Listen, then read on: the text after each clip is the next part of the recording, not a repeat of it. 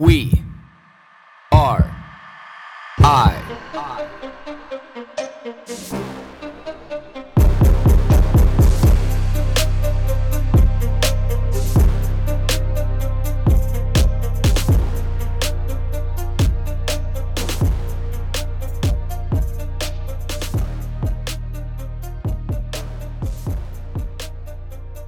I have this weird relationship with these wearable fitness trackers.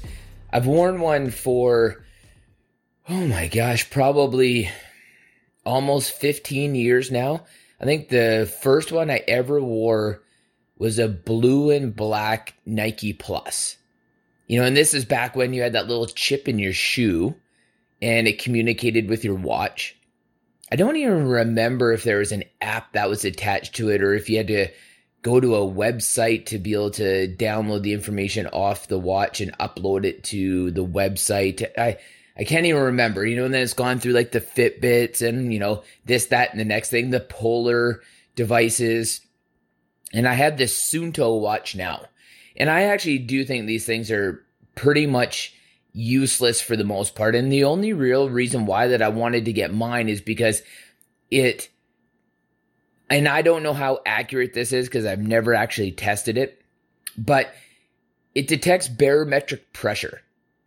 So barometric pressure is just the, the changes in atmospheric pressure, which tells you whether it's going to be nice or whether or not it's going to storm. Really, that's is the simple version of explaining this, which is incredibly useful to me in the backcountry because just because you look at, you know, what's supposed to happen weather wise when you're on mountaintops, deep in valleys, deep in the backcountry, you know, the weather changes consistently all the time and can be, can, can be completely opposite of a, a weather report and things can sporadically happen. So if you can, if you can track that, it's to your advantage, which is great because these are some of the things they need. It also, you know, has the breadcrumbing feature, which, you know, is great for not getting lost in the backcountry because I do a lot of off trail stuff, you know, and also great that you can upload this to a three dimensional map. So, you know, when you go off trail or even if you are on trail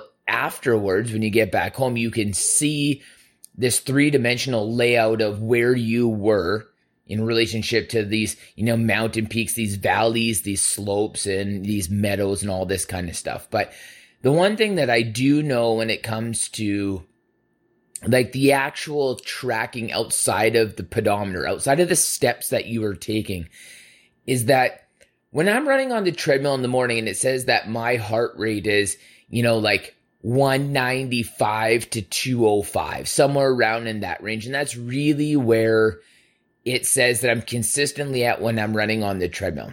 Now, when I'm actually running, it doesn't feel well i consider to be jog. Incline 2 speed 7 is more of a jog to me. It's not quite a run yet.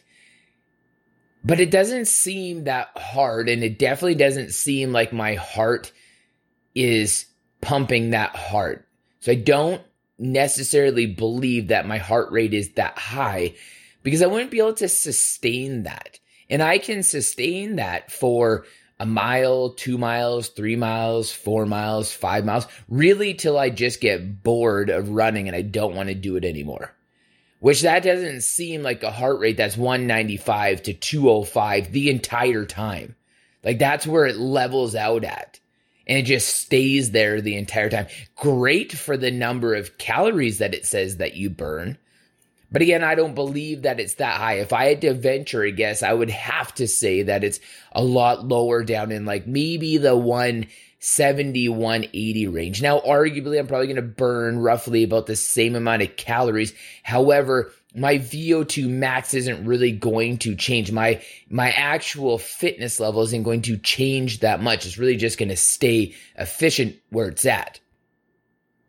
But then also if I when you're running, when anybody's running or jogging, you naturally are going to run with your arms that help propel you forward. This is a part of our physiology that just happens when you run. You know, it's really difficult and looks dumb as hell to run with your arms down by your side. But if you did do that, your heart rate would plummet. It'd be nowhere near the same. And then when I'm actually doing something where my heart rate gets very high, where my wrist happens to be below my heart or roughly thereof. So, take for example, when I'm rowing, like I'm rowing, and this is where I know now my heart rate is up around maybe that 190 range, 180 to 190, 185, because it's arduous for me to breathe. I can't carry on a conversation. I have to stay very focused in what I want to do. I know I'm pushing myself. I know my heart rate is is way up. I feel it. I can feel it in my throat. You know, I I know my heart rate is high, which is not the feeling that I get when I'm running on the treadmill, although it says that my heart rate is very high. This is the same feeling that I get on the assault bike. You know, that I'm exhausted, I'm panting, I'm dying for breath. I'm wanting to take a break after a very short period of time because it feels like my heart rate is very, very high but on the watch, it's very, very low. Now, the part of this that is challenging to me is because it's not about the calories. I don't give a shit about the calories because I work out and I know during a workout, my average workout, even though I push myself very hard, I've committed in my mind that I'm going to burn probably on the short end 400 calories, maybe on the high end 500. Now, it's going to be a sliding scale in there somewhere. I fully understand because I don't think anything really tracks it good enough to be able to fully understand exactly how many calories you're burning. But the important part to me is is whether or not I'm improving my fitness, whether or not I'm maintaining my fitness or losing my fitness. This is the important part to me because this is correlated to how hard you work and is not necessarily correlated to time. So you can have an abundant amount of time at a very low fitness level that is not going to improve your fitness level. Things like short burst, high intensity are things that are going to improve your fitness level that don't have to necessarily be done for an extended period of time. This is the concept behind, you know, high interval training. You know, something that really tests the EPOC theory, you know, about post workout oxygen consumption. So, you know, like when we when we look at this factor because this is also correlated into the amount of, you know, recovery time or downtime I should have in between my fitness belts. Well, how can I accurately calculate that? This is why I completely disregard this where it tells me I need like 48 hours of recovery time. Well, what is that also based on? Is it based on people like me who, you know, ice bath and sauna and, you know, eat healthy, you know, do all the things, stay active, stay, stay healthy mentally, emotionally, and physically? Is it, is it based on that? Because the one thing that I do know, you know, maybe some of the newer versions do, but the one thing that I know is that my Suunto watch has no software in it to be able to calculate things you've done for recovery. And this is why I always label the ice bath and the sauna as stretching because stretching is probably the, the closest thing that you can get to like maybe a recovery calculating function, which should be incredibly important in all this software that if you are going to push yourself, that you've done things to be able to, to counter the, um, the fitness that you've done from a recovery standpoint. Because if I always just add the stretching or say I focused on that, it would technically calculate them losing fitness if I just prioritize that. You know, but if I add a category of ice bath or sauna and it calculates the actual advantages to recovery into my overall fitness, now that would be useful. That'd be incredibly useful.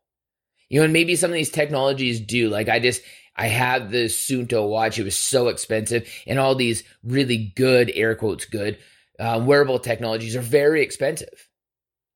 And even for this thing, the ironic part that I get it for the backcountry because it tells the temperature, the barometric pressure, the breadcrumbing, and all that kind of stuff. That if you are in the backcountry using these functions, like this watch, the battery on it actually doesn't even last more than about six or eight hours, which is terrible because if you're out in the backcountry, it just goes to show like you're not going to be far enough into the backcountry to really get lost or anything if you if the watch battery only lasts six or eight hours. Like I go into the backcountry where I'm in in for like 12 hours or 14 hours or days. Well, I need it to last that long because I need to understand how to be able to to get out and it doesn't it doesn't have an ongoing function through charging as well so it's not like i could keep up the the gps and the breadcrumbing feature through charging it again on an external charging you know apparatus so what's the use of the breadcrumbing feature if it only can get me back to that point and I can't historically go back into it and follow that same breadcrumb trail out. It has to be in real time while that function is on. So it renders itself useless as well. And again, hardware wise, you know, like this is about three years old, but software, they can update that anytime. So if they were focused on those things, then, you know, great, they could change it.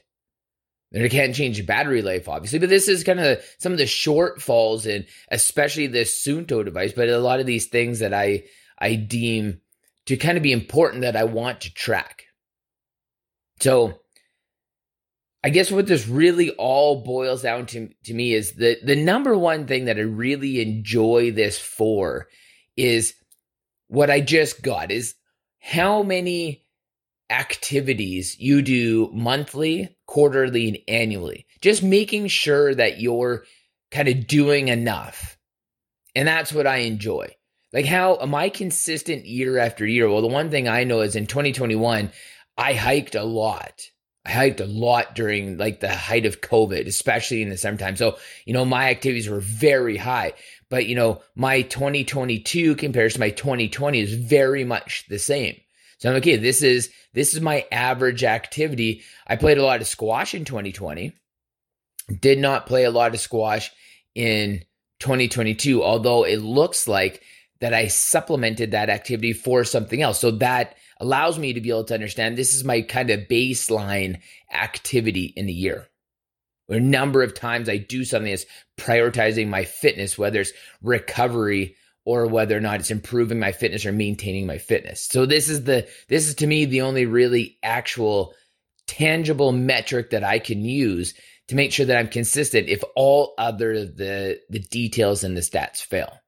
So um I don't really know where I'm going with this podcast today, but more thinking out loud because I've just got these reports and I was kind of looking at them. And and but if you have any suggestions or if I if I'm not if I don't know of a wearable technology that tracks your fitness that kind of, you know, helps conquer some of these shortfalls that the Suunto has, you know, reach out, DM me, let me know, send me an email, let me know because, you know, I think that I might need to make a little bit of a, a trade here to be able to calculate what I'm looking at a little bit, uh, a little bit better, a little bit more efficiently, and a little bit more accurately. So, um, 2023 going to be a great year. Hopefully, it's going to be a great year for you too. And if anything else, just add one thing to your life that you think is going to help you on the back end, so that when you're 70, 80, 90 years old, that you're just making it a little bit easy on yourself because that's the reason why I do what I do every day.